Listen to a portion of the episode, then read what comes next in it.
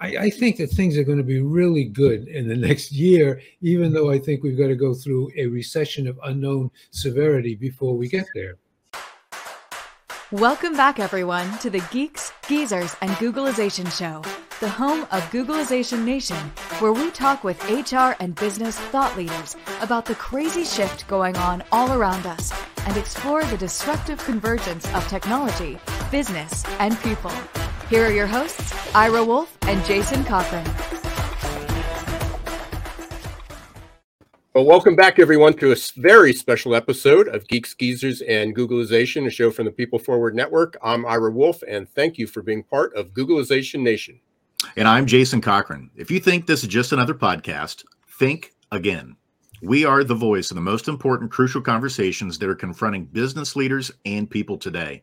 And our goal is to bring you ways to reimagine tomorrow and explore the impact and convergence of business, technology, and people. It's only been two months uh, since you've seen some familiar faces here. We hosted a similar event uh, with our guests just uh, about mid September. But it seems like we've had a decade of volatility and uncertainty in job markets, labor markets, uh, stock markets, and our economy. So, with each passing day, I'm more convinced never normal is our new way of life. So buckle up, folks, because today we brought back our three favorite business experts to help make sense of jobs, money, and markets. Uh, first of all, we've got Dick Bove. Uh, he might be a familiar face to some of you because he's been on TV uh, well over 1,500 times. And if you miss Dick on TV, you might have read about him in, you know, one of about 10,000 different interviews that he's done. Uh, Dick is the chief financial strategist at Odeon Capital Group and a highly sought after leader for investors, media, and even the White House. Uh, also, in the lower right corner, we've got Matt Van Alstyne. Uh, he's co founder and managing partner of Odeon Capital Group, a leading Wall Street executive. Matt and Tick, T- uh, I can't talk. Matt and Dick team up each week on their podcast, Odeon Capital Conversations known for their well informed outlook and views. And uh, as you will quickly learn, uh, Dick has a crystal ball, and as he told us, it's pretty clear recently. So, uh, and last but not least, we got our friend John Aidan Byrne. Uh, John is an award winning gener- journalist, uh, multimedia editor, host of the popular podcast, Dick, Dig Life Deep. Uh, and host and moderator of Odeon Capital Conversations with Dick and Matt. Uh, if you have haven't been listening to Dig, Dig Life Deep, I join John each week for what's become a really popular segment called Future Shock 2.0. So let's get started, gentlemen. I'm going to just oh kudos. I just want to stop for a second, and I want to give some kudos to John. Uh, your podcast is now ranked in the top one and a half percent globally uh, in a universe of about three million podcasts. Uh, and Odeon Capital Conversations is now a top ranked Apple podcast in the business news category in the US, Canada, Europe, and Asia, uh, and frequently among the top 10 and top 50. So, congratulations, John. So, thank you. That's great. Uh, Dick, we're going to throw the first question out to you. You, as I said, your crystal ball, uh, as you admitted, has been pretty clear lately. You called it correct correctly about runaway inflation. You called it correctly on the housing market, and you called it correctly on job losses, especially in the mortgage and banking industries. Uh, you got it right on interest rates, and uh, even on a recent Odeon Capital conversations. Uh, I think it was episode 42, so you can look that up uh, on Apple or Spotify or wherever you listen. Uh, you took a kind of pretty nice victory lap, well deserved. Uh, but let's talk. Where do you see the labor markets and stock market headed for 2023? And there's a lot packed in. Anyway, I think the labor markets are going to weaken uh, considerably uh, for the next six months. I think uh, unemployment is going to rise. If you would ask me to what rate, I, I don't know, but certainly 5% and above looks good. And the reason why I say that is uh, if you take a look at the uh, monthly labor reports that come out, from the Bureau of Labor Statistics, you can see uh, a few th- statistics which are, which are very concerning. The first one shows that productivity is declining and has been declining for uh, well over a year. Uh, if uh, productivity is declining, that's telling you that there are too many employees at work. Secondly, confirming that, you can see that the number of hours worked have not grown, you know, for again a, a, few months.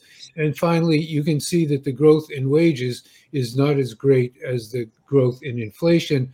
Plus, we're daily now getting, you know, some announcements of layoffs. So I definitely think that uh, the labor market has peaked. I definitely think unemployment is going to rise. I definitely think that none of the issues that uh, people have talked about concerning shortages of workers are going to be the crystal ones.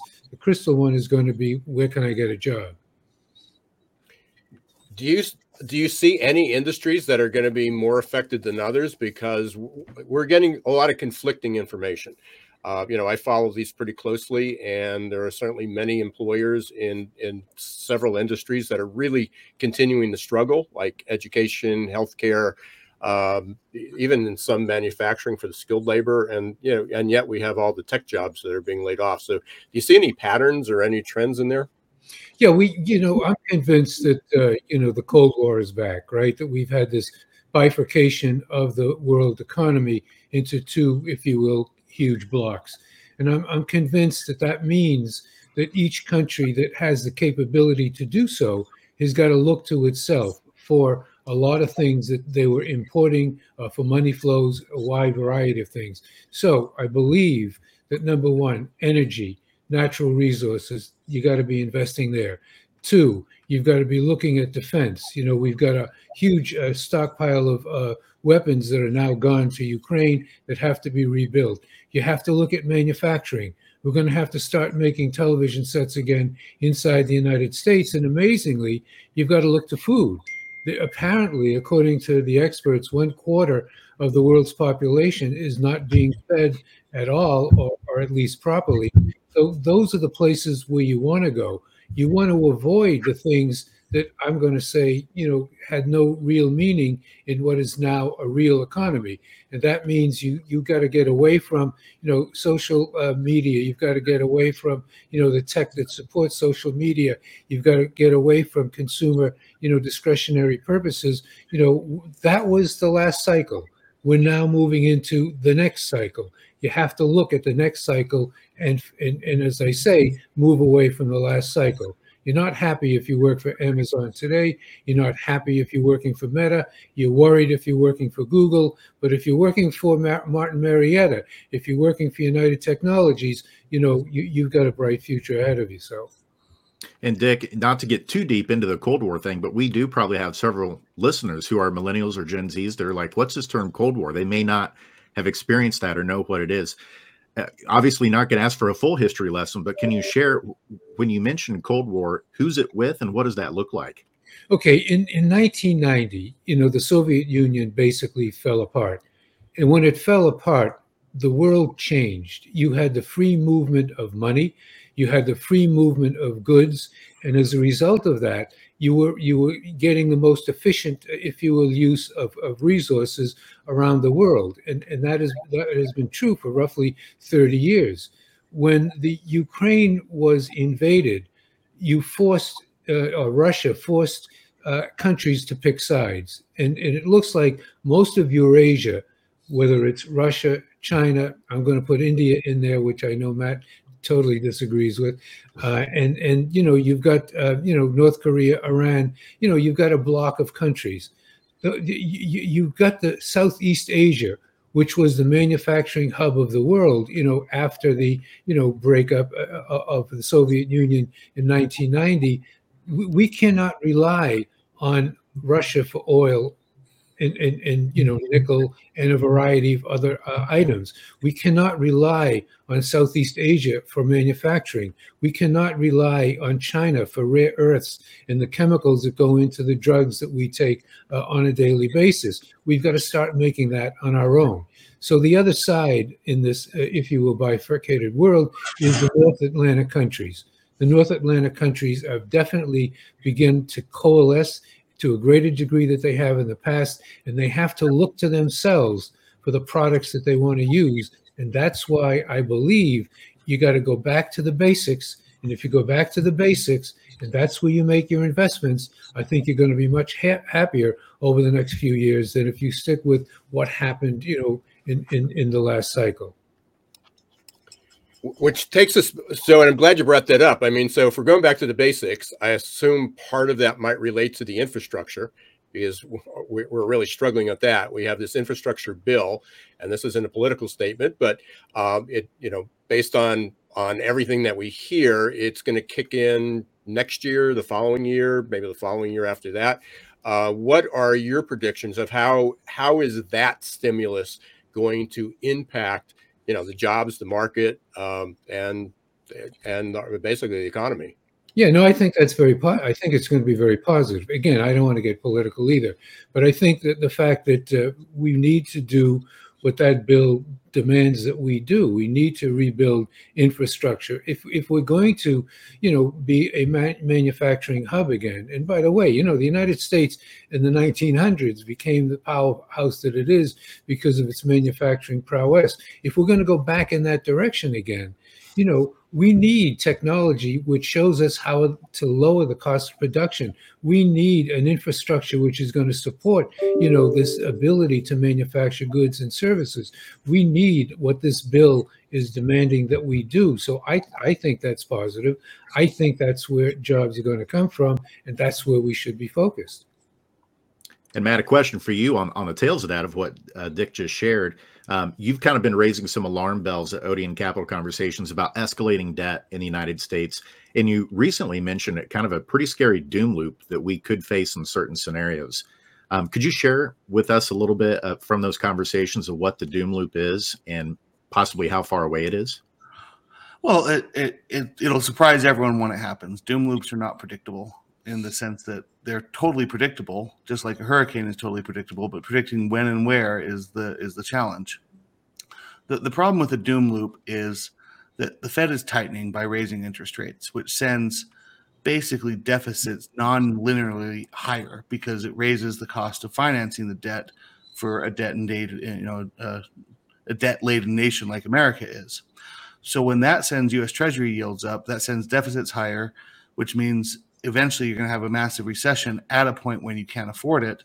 And the doom loop is what does the Fed do then? Do they continue raising interest rates into inflation, into a recession?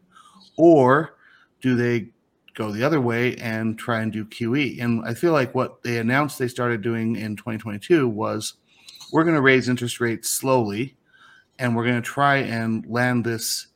I think they called it a softish landing, and they're you know they they still have that in their sights it seems. And a softest landing is hopefully the the outcome that we get as concerned citizens of our nation. But if you don't get the softest landing you're going to end up with a situation where either they're going to have to be raising rates into a massive recession or deciding to cut, uh, print QE and which will elevate inflation um, which is the reason they're raising rates in the first place. And so it becomes this doom loop where the only way out is is basically a really really bad recession when they finally you know throw in the throw throw the cards on the table and and you look back to the late 1970s and that's eventually what had, had to happen with Paul Volcker. The difference this time is when Paul Volcker did it, they had we had 30% of debt to GDP. And right now we're closer depending on what you want to count. Some people don't like counting Social Security and, and Medicare, but if you include a lot of that, we're well above 130% of debt to GDP.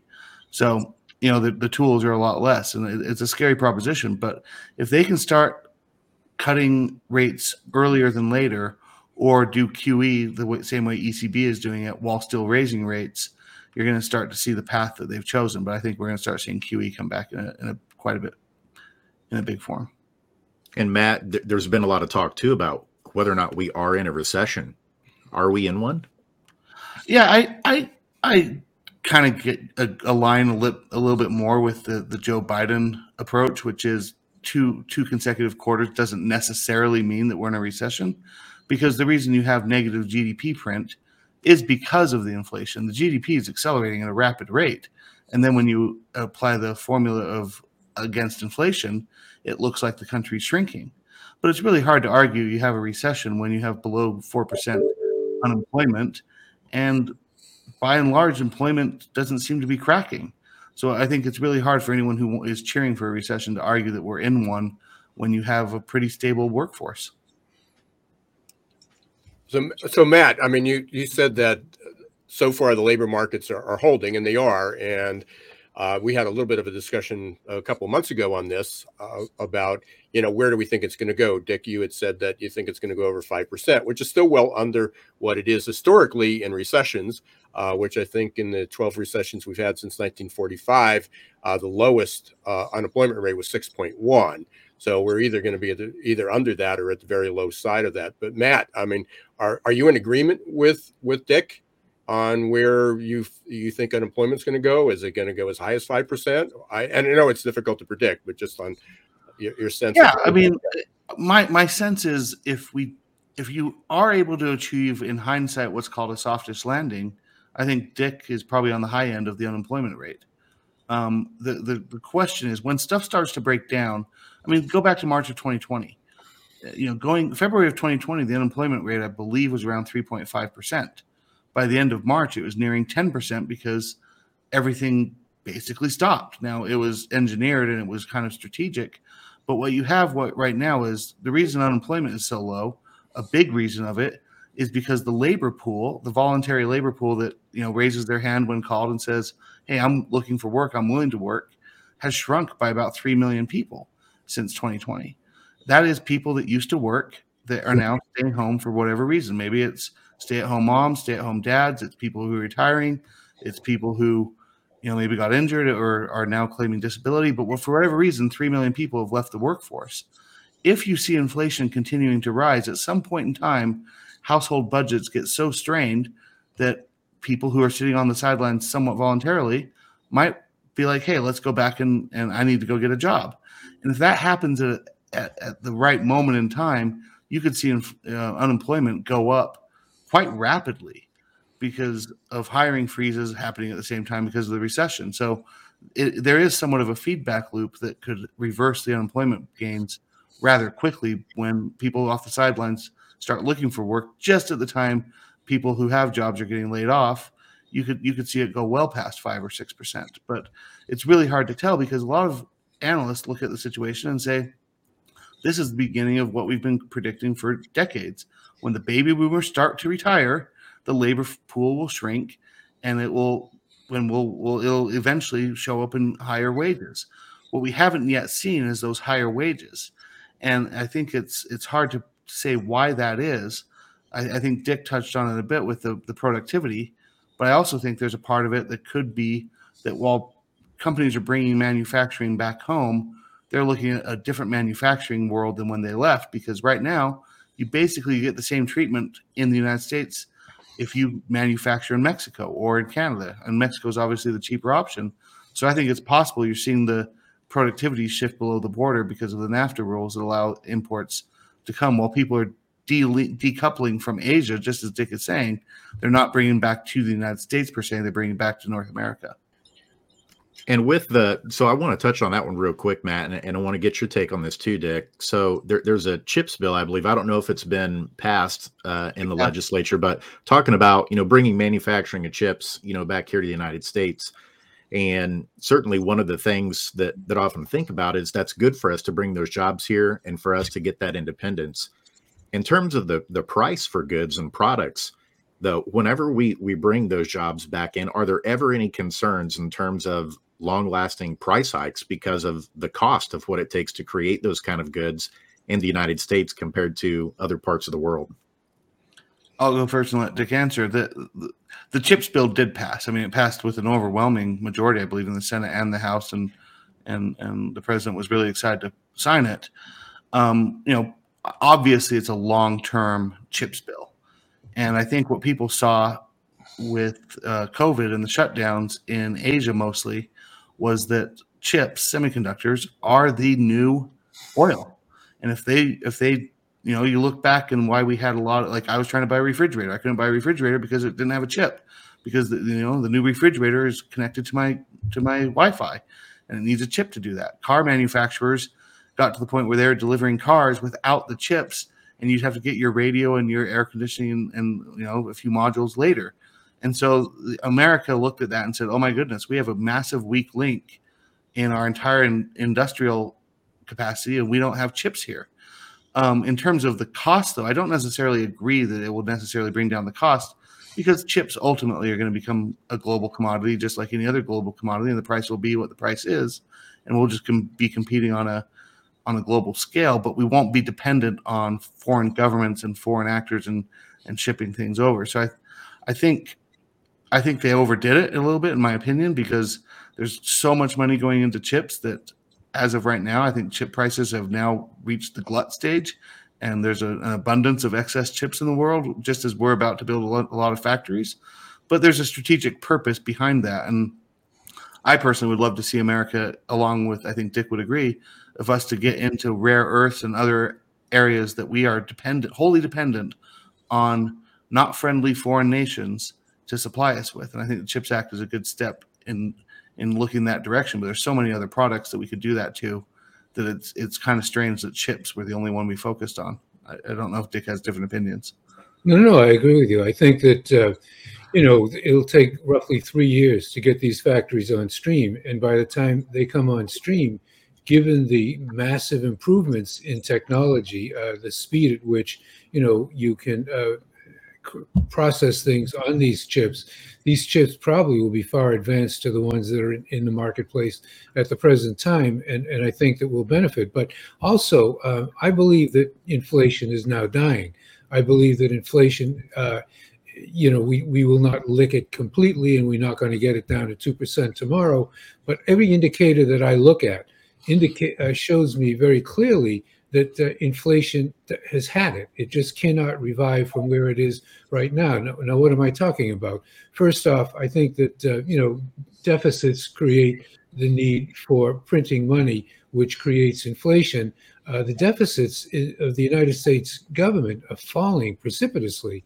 Uh, you know, we, we, had hit four and a quarter trillion a couple of years ago in one seasonally adjusted quarter. We're now looking at 600 billion.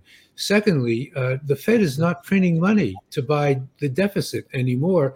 The Fed is selling treasuries. In the last few months, the Fed has been reducing its holding of treasuries. The money supply, even though I think that M2 is, is not a very good indicator of the global money supply, the money supply has gone negative. It's negative. It's going down. It's not going up. Then you've got commodity prices, which have shifted in the other direction. If you take a close look at the CPI, you know, item by item, you can see that, uh, you know, beef has come down in price. Milk is not growing as fast. Eggs are not growing as fast. But but the bottom line is apparel is going down. You know, uh, uh electronic equipment is going down. You know, we're not seeing it there. And if we look at the labor market, we discussed that a moment ago. We're not seeing, you know, over, you know, whelming increases in, in labor costs. So if we're going to get inflation, where's it going to come from? Who, who, what's going to start it? So I think that the Fed, you know, w- will be successful in its battle to lower inflation. I hope that uh, you know they stay firm for the next uh, few quarters, but then I think they're going to have to back off, and I think that's when you know we got to change our focus. Our focus is not going to be on inflation. Our focus is going to be on recession. We don't want to create too big a recession. But but the fact is, I think I, I, think that things are going to be really good in the next year, even though I think we've got to go through a recession of unknown severity before we get there. I'm reminded um, what Ira you said some time ago about a jobful recession. I mean, it'd be interesting to get Dick and Matt's take on that.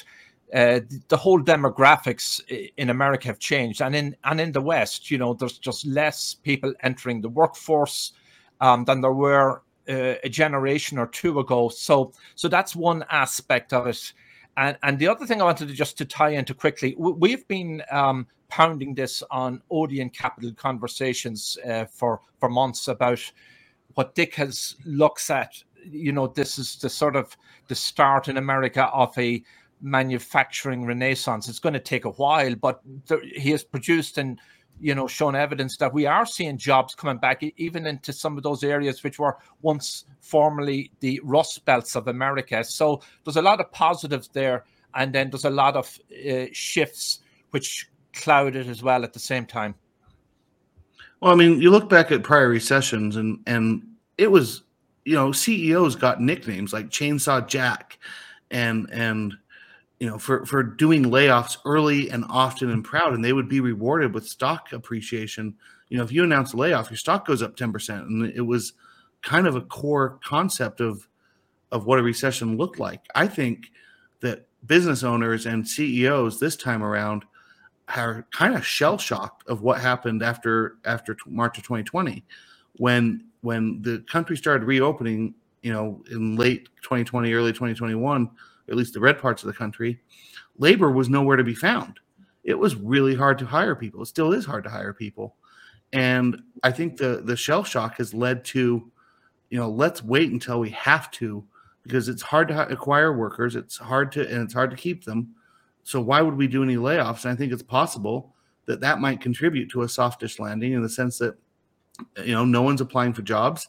Um, when I say no one, I mean statistically it's below average. It's not no one is, but like it's a tight labor market, and part of that tightness is I think is business leaders deciding we can ride this out. We have we have good balance sheets. Let's hang on to our workers because it's going to be really hard on the other side to get them back. And I think that might be more uh, a, a big contributing factor is the psychology of managers in managing their workforce. And if you look at the recent recent layoffs like Meta and and um, and Amazon, they're not necessarily rewarded by the by the stock market the way they used to be. I mean, I know Meta went up, but I think that was in my mind that's more of a hope that he's shifting back to social media and away from from uh, digital life. But I, I, I think that the it's possible that this entirely probable maybe that this is a job full recession if there is a recession. I think also you've got to take a look at immigration. Um, I think that um, you know I, I, happen to believe in a wall, and I believe that uh, people should not be allowed to flow into the United States uh, at will. Uh, but the fact is, we need these people we need uh, an immigration system which allows for you know huge influx of people who are younger we can't go the route of japan or where china is going we can't have a, a population which is being supported by a small number of people under the age of 45 and a large number of people above the age of 75. We need these young people to come into this country because our birth rates are simply too low in the United States, as they are all through Western Europe. So we need immigration policy. Uh, uh, I don't know if it's ever going to be created, but we're doing it the wrong way. We shouldn't let people pour into this country over the border. That is absolutely incorrect. But on the other hand, we definitely need these people. We need these young people. I think if one thinks about China, you know, in, in a serious fashion uh, and what is going on there, it, it's almost impossible to believe that China is going to overtake the United States, not just because of the demographics, but because, you know, we, we know what you know Xi Jinping wants to do with his economy. He wants Marxism, you know, internally. He wants Leninism in terms of running the country. He wants an aggressive foreign policy. He's he's he's killing. He is killing innovation at the same time as he's got a population which is aging and where innovation is needed. We in the United States you know sponsor innovation we sponsor freedom we sponsor you know all of the things that should make our economy grow so i think again you got to think about integration and you got to think about the fact that you, china just may not be able to achieve any of the things which you know is widely you know accredited to the country in the press look at the start with and matt is a better you know spokesperson on this than i am just take a look at the aging of the economies around the world. We need young people and we need innovation. And China isn't going to have either one of them. And therefore, we are going to beat China. I'm sure Matt wants to respond to that take, but uh, it's interesting because uh, picking up on what Matt had said on one of our podcasts that uh, demography is destiny, and, and China has uh, has its own inherent problems. Uh, it's an aging workforce, and interestingly enough, it's resorting now to robotics on factory floors to produce what the lack of labor, uh, you know, the lack of workers can't do for them. So it has a lot of substantial issues. And you're right on, we need immigrants to America and to revive the country and and to produce and grow our economy. Yeah, I mean this fits in, and and again we talk about the birth rates, and we we talk about all these things is is is almost distinct and separate entities. But we we have lower immig- we have lots of people coming over the border, but we have lower immigration, especially for skilled uh, positions. Uh, we have the baby boomers are are exiting, even if they don't want to, even if they still need to work. Um, there's many baby boomers are now in their 70s and and, and even approaching 80. So there there's less and less uh, uh, baby boomers even eligible to work, but many people are finally taking the retirement. So we have immigration, we have baby boomers exiting, uh, and we have the fertility rate. And I just want to paint this picture. And for anybody who listens and follows our podcast, I'm a broken record at this. But for since 1960, for 50 out of the 60 years, we had 2.5 million new workers coming into the workforce every year uh, between baby boomers and then millennials. So for almost fi- for 50 years, we had this 2.5 million new workers. Our fertility rate in 1960 was 3.6. It is now 1.6. What that means is without immigrations, with baby boomers exiting, and with few births, our we have now have less than 500,000 new workers coming into workforce every year. So we went from two and a half million to 500,000. Uh, we don't have a lot of new blood coming in to replace those. So those managers who are hesitant at following their predecessors. Uh, and I think it was Chainsaw Al and Neutron Jack, by the way. uh, and for reference, it was Chainsaw Al Dunlap from Sunbeam and and and, and days. And uh, so anyway, just just a point of reference. Uh, but they're not going to they're not they're not following that. And the other thing is that we we talk about the number of jobs, but we had almost six million excess jobs that people were hiring for.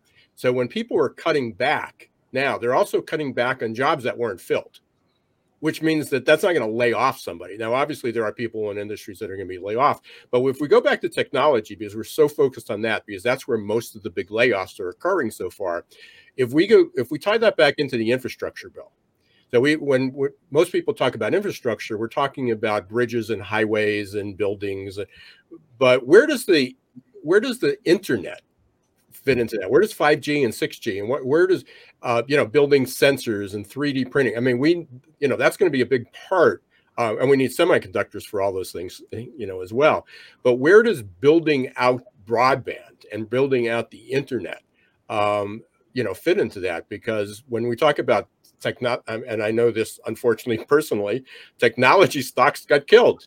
Um, but there's also this future for some of these stocks or not just the stocks, but just for for for jobs that that that they've got to come back. Am I right, or am I just wishful thinking that my stock portfolio is going to rebound?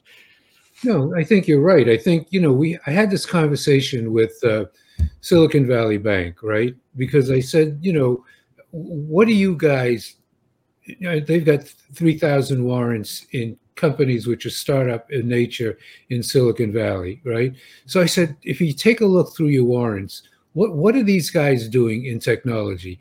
Are they trying to figure out how to get a better uh, set of earphones for Apple? Are they trying to figure out how to how to make it easier for uh, you know the consumers to c- communicate with each other over what they had for dinner? Or are they trying to figure out you know how they can get the cost of production down, how they can make use of you know the tools that they now have to instead of focusing them on consumer, you know, not even consumer staples, but consumer, you know, if you will, frivolity. You know, are they are they focusing on you know what we need to do to make our manufacturing you know globally competitive on a price basis? And the answer, of course, was and and I, I mentioned defense, and of course you know, talking to someone in California about defense is, you know, talking to, you know, you know, someone who doesn't, you know, believe in this type of stuff. And the answer is no. We're not using the technology the way you you think it should be used. We're using the technology to create all of the things that you're well aware of because we've seen all of these products come out. But that you know that has to change, and because it has to change, it will change. And all the things you're talking about are absolutely necessary, absolutely likely to be utilized, but in a different fashion we need to use it to, to, to reduce the cost of producing goods in the United States so the goods produced here are, are competitive on a price basis internationally. And I am absolutely convinced that that will happen. And the other side of the coin with infrastructure is the skills. What are the skills that we need people to come in? We said we need the younger generations to step in. Um, we've got a great question from a listener uh, that I want to share and, and get. Matt, we'll start with you this time. Get your take on this. But the question is what skills can people be learning to future proof their careers? And what are the skills that are most in demand uh, as the economy continues to evolve? I mean, it, it's a joke and people mock it, but the truth is, you need to learn how to code. Um, you've got to be able to to learn to turn your education into computer language, because computers are the way everything is moving towards. Everything is moving towards more automation, um, more programming, more programming requirements, and it's going to come a day where you know even regional managers of paper companies are going to have to learn how to code because you know what we're doing with this infrastructure bill if we do it right it'll be like the eisenhower highway system. It it's the lubricant to make the economy so much better. And you know the 5g and if you get to 6g stuff that's that's the infrastructure. That's the highway that will allow for automation that will allow for trucks to drive from you know new york to la maybe not necessarily sharing lanes or roads with passenger automobiles at first but being able to make that journey pull over, charge themselves, keep going, and do it without people. And you, you start to see efficiencies that come into the marketplace where a paper, a regional manager of a paper company in, in Pennsylvania might need to be able to program or fix the programming of his truck and go in and, and, and look at some Python code and, and tweak it a little bit because that is going to be the skill that set differentiates. When I was graduating from college, which you know was two or three, two and a half decades ago, knowing Excel was a huge advantage. You know, uh, my the people I went to work for, they had no idea what I was doing back there, and it was to me it was so it was basic math, but like I could impress my bosses by putting together a spreadsheet that automatically updated, and they thought I was a mad genius. And I think that that will be the the the new language for young people coming into the workforce is being able to fix automatic programming in a way that you know increases efficiencies in in throughout. No one's gonna be unemployed if they can speak Python. Yeah. I would, oh, go ahead, John. Yeah, no, I was just going to add a second layer to that, Matt. Aside from all the STEM skills, you know, science, uh, medical, um, all those kind of high-end uh, learning, um, you know, uh, abilities, the the the vocational skills. I mean, look at there's a massive shortage of uh, plumbers, carpenters, electricians in all the metro areas many of them pull down $150,000 a year. That's that's the, the, realistic figure. They don't have any student loans, and that's also a big burden on our labor markets. And and we need to encourage kids who have that uh, ability, or you know, want to get into the workforce early and want to earn a middle class um, and live a middle class lifestyle to pick up on these vocational skills. Yeah, I think John, I, am more in John's camp at the moment than, than, Matt's on this because I think Matt is absolutely correct in what he says, but we're already doing that. All right. You know, we are focusing people on, I've got a, a raft, I've got 19 grandchildren. I got a raft of kids that, uh, you know, want to do whatever they have to do to get a job. And they're all focused where Matt you know is, is, is talking about but i think that if we're going to bring back the type of uh, industries i'm talking about uh, digging in the ground you know putting two pieces of wood together you know learning how to use your hands to make products is, is going to be somewhat uh, more you know more important in the sense that we don't have a whole bunch of people who see that as their goal, you know, in terms of coming out of school and, and being an, an electrician or a plumber uh, or, or a guy who, who works on the line in, in a huge factory. But those are the people we need. And, and I think we're not producing them. You know, uh, JP Morgan Chase, I, I don't know if Jamie Dimon actually followed through on this, but he, he once said that basically he's no longer giving major grants to colleges uh, you know, because they don't produce workers. He's giving all of the grants to vocational schools because they produce people who have a skill and can go to work. It seems to me that's that's where the big vacuum is in, in the labor market here. We need to, to get people who have huge vocational skills. And, and I'll extend a little bit what Matt was saying. I mean, I do believe people, I don't know if they need coding skills, but they need digital skills. There's still a shortage of people that are still operating on flip phones and don't know how to, they don't know how to connect. And, and the fact of the matter is, uh, even as something simple as how do I get paid? How do I, you know, on a direct deposit? Um, or how do I correspond? How do I apply for a job? Um, you know, again, pay, paper applications uh, are you know are a thing of the past. So even though companies are looking for that, they have these these uh, a lot of HR tech that's reaching out to people. I can't tell you it's all the best, and, and that needs to be refined. Um, but that's still going to be the way that they do mass hiring and how they reach people, and especially in a mobile, a hybrid, and a remote world. Uh, yet a recent survey just came out, and they said that one third of manufacturing uh, employees and one third of healthcare employees are digitally illiterate. Uh, and you know that that's a challenge. So we don't even have stepping up to the plate. Uh, we don't even have to go to uh, coding. We just have to make sure that they have enough digital skills to to be able to to to, to be employed or, or or to be able to get a job. There's a couple things, um, and I know we're we're 40 minutes into this, and the, there's a couple other topics we want to let at least get your feel on it. Um, you know, with the um, with crypto, I mean, it's collapsed. Um, and uh, so I guess there's there's a couple questions out here. One is get your comment on that. How because how is that going to impact the economy uh, in the long run? Uh, and I know a lot of people are, are, are looking at this almost like we did 20 years ago at Napster. It was like, oh, this there's a whole suit about Napster and it's going to go away. But it, behind the scenes, how entertainment got delivered uh, was completely different. It was already past tense by the time the Napster lawsuit went up to uh, about privacy went up to the Supreme Court because then iTunes and the cloud it came into being. Is is the current is the is the FTX collapse and the crypto collapse um, just a temporary glitch because it was new and unregulated and five, ten years from now, it's just going to be one of those things we learn from that and it's going to evolve. I, and I know it's a complicated question, but just trying to get a sense of is this an isolated event? One company went bad. It's the Bernie Madoff of crypto, uh, or is you know where, where we? What's the future of this, and how is it going to affect the average person? Because not everybody's into crypto. You know, I, I, think it's pretty clear that uh, were crypto served no function. In other words, it was projected to do uh, to replace fiat currencies. To do that, it had to be able to do three things. Number one, it had to be useful in handling day-to-day transactions. That's you know, a lot of people think that they can do crypto in day-to-day transactions, but if I if I need a slice of pizza, I'm not going to pay for it with crypto.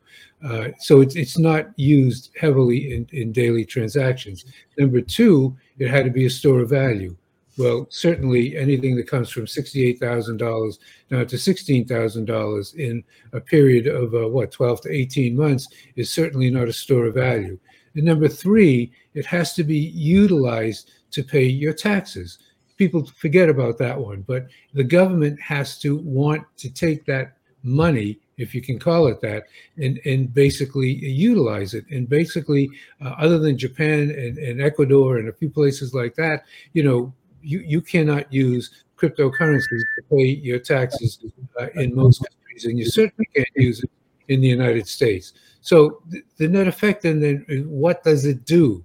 crypto, you know, is a funk, you know, has been utilized as a speculative, te- you know, speculative, if you method of playing technology, and that is not working either. Now, at the base of crypto is something called blockchain, and at the base of blockchain is something, you know, basically related to storing information and moving information.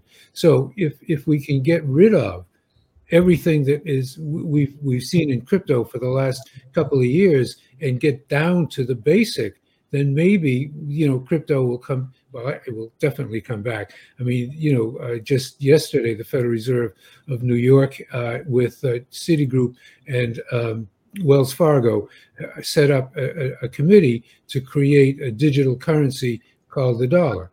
And the Chinese have got their own digital currency, you know, around the yuan. So I think that what will happen is all of this fringe stuff which was created is blown apart and, and will, will not come back. But what will come back is the more solid aspects of what crypto can do in terms of holding data and transmitting data and, and, and stabilizing, if you will, values in, in the fiat market. I, I, I kind of disagree on on this front. I think first off, the word crypto, I think it's going to go down in flames, just like the uh, the old fashioned word information superhighway is no longer used. Um, you know, I'm old enough to remember that. And it became the World Wide Web, and you know now we call it the internet. And I think crypto will become a, a dirty word eventually. But I, I, think on the in the on the argument on the blockchain, um, I think the the blockchain is ultimately going to be the big loser here. And and I'm not trying to argue that ultimately it won't, you know, rise up and become the the the, the standard for most industries. But at the moment, what I've seen, I think the lesson from the blockchain is the blockchain was pitched, you know, as we don't need courts. We, we can do blockchain contracts that automatically, you know, solve any problem or any dispute. Or um, crypto was argued as safer than fiat because you know you hold the keys to your own crypto. And what you see with with FTX going down and the way it went down and the way it's been, you know, they, they're calling it a hack right now but I think ultimately you might find out that it wasn't so much a hack as employees just employees of FTX stealing the you know the crypto coins on the way out the door. Blockchain has been proven to be extremely unreliable. If you were a normal bank, if you were Enron, you know, widely considered to be a, a fraud, uh, um, people went to jail over it being a fraud. When it filed for bankruptcy, its assets were frozen, and the government was able to, you know, appoint a trustee, and, and a judge was able to you know go through the assets. It took a number of years, but ultimately the assets were sold and the creditors were repaid with the proceeds of that, and that's the way it's supposed to work. But what's happening in FTX because of the blockchain, not in spite, not be, not in spite of the blockchain, their their assets are being drained. Today, this morning, just before we got on, the the new CEO of FTX, who's you know I don't want to swear, but he's calling it a cluster, you know, something. Um, you know, he, he's talking about how there's no internal controls, there's no no any any sort of ledger that he can go back and recreate what happened because the blockchain and the crypto has made it so opaque that it's going to be hard to actually get recoveries for the creditors there because of the blockchain. And Dick's point, he's right that the United States is launching the temporary, you know, the test of the the digital currency, but in the cities where China has launched the, the, the test, there are different prices in supermarkets if you're paying with with the the blockchain yuan, you get a 15 or 20 percent um, premium price than if you're playing with regular old yuan because people like the comfort of knowing that the system works. And I think ultimately what's going to happen is people are going to go back and say, wait, our system works. Our our system of a Federal Reserve, you know, having a bank, you know, have rules, set down guidelines, having courts enforce the rules. It's way better than a bunch of kids creating a blockchain where everything gets automatically settled because it's hard to reverse that. And I think people like the idea that a court and a judge can come in later and reassess and and give back the money to the prior, you know, to, to the proper owners. And so I, I think the big loser in this one ultimately is going to be blockchain. I mean, even yesterday you saw the Australia regulators, the uh, securities regulator there, they were they were putting a lot of money into doing security settlement through a blockchain, and they've basically walked that entirely back and canceled it because it, they, they realize the problems are it's really hard to reverse those transactions. Matt, do you think the blockchain may be reinvented in some form just because of it, the efficiencies it supposedly um, leads to? And, and, the other thing is, is, more a question for, for Dick. I mean, I, I think what this episode, this spectacular collapse of FTX is leading to is more regulation of crypto if it exists. And I'm not a fan of crypto. And also the idea of, uh, you know, a custody accounts for a lot of these coins by some reputable, venerable banks on Wall Street. I mean, the first answer, the, the, the first question, I, have already forgotten the question. I, I, I think that ultimately, um, blockchain uh, was does blockchain have to be reinvented?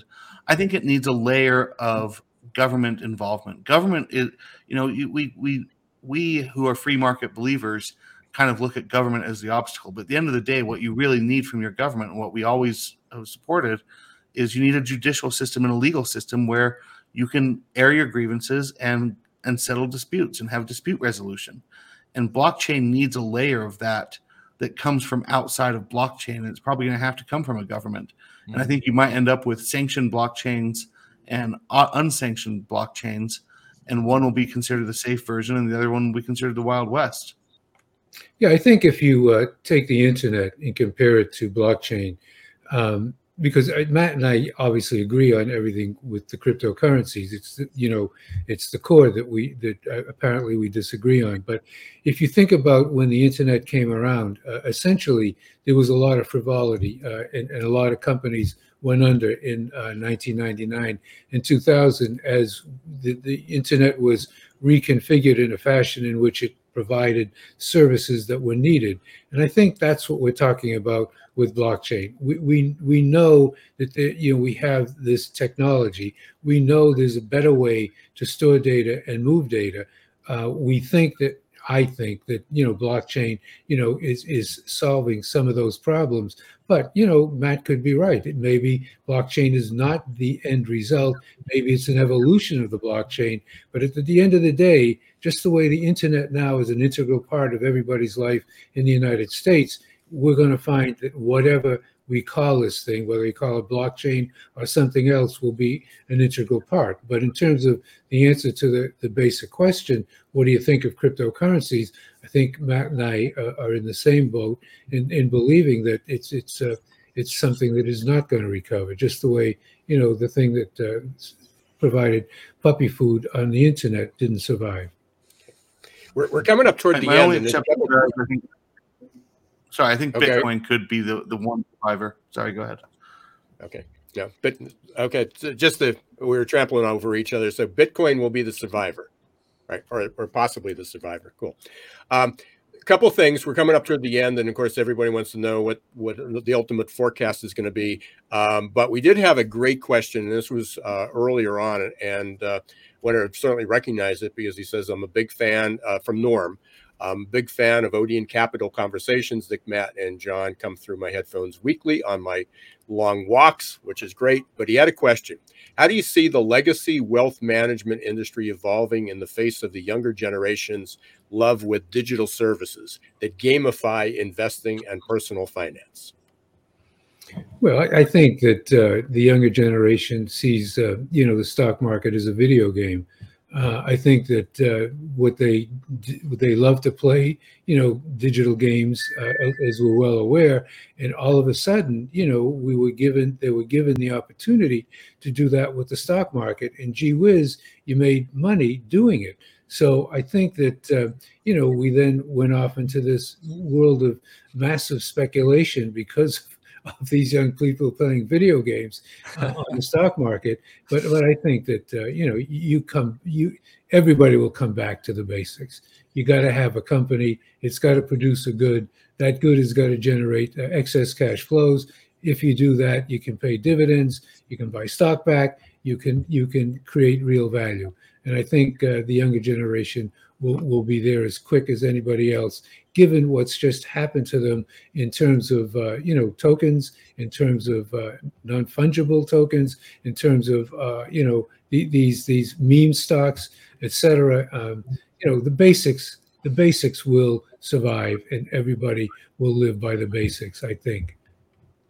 Well, there are trends and fads, and it's interesting to talk about crypto again during COVID 19 when all the stimulus checks went out in America. It was like rocket fuel for the crypto industry and for online brokerage accounts. And of course, a lot of that crypto wealth has disappeared. But um, we, will see. But uh, the, the younger generation, the millennials or whatever category they're now called, um, do embrace technology. So we'll probably see various iterations of online trading going forward, and it'll be fascinating to watch it.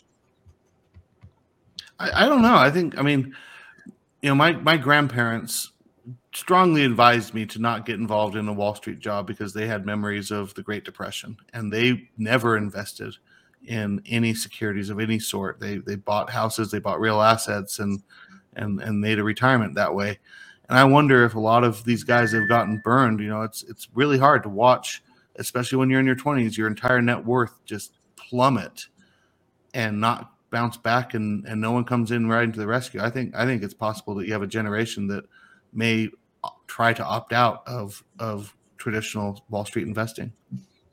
I, I, kind of agree with you there on that, Matt, because there's a whole generational shift among younger people, even about owning a home, taking out debt, you know, student loans and everything. It's it's it's embedded in their DNA at the moment, and there could be a shift there. You may be right; it could hurt Wall Street ultimately.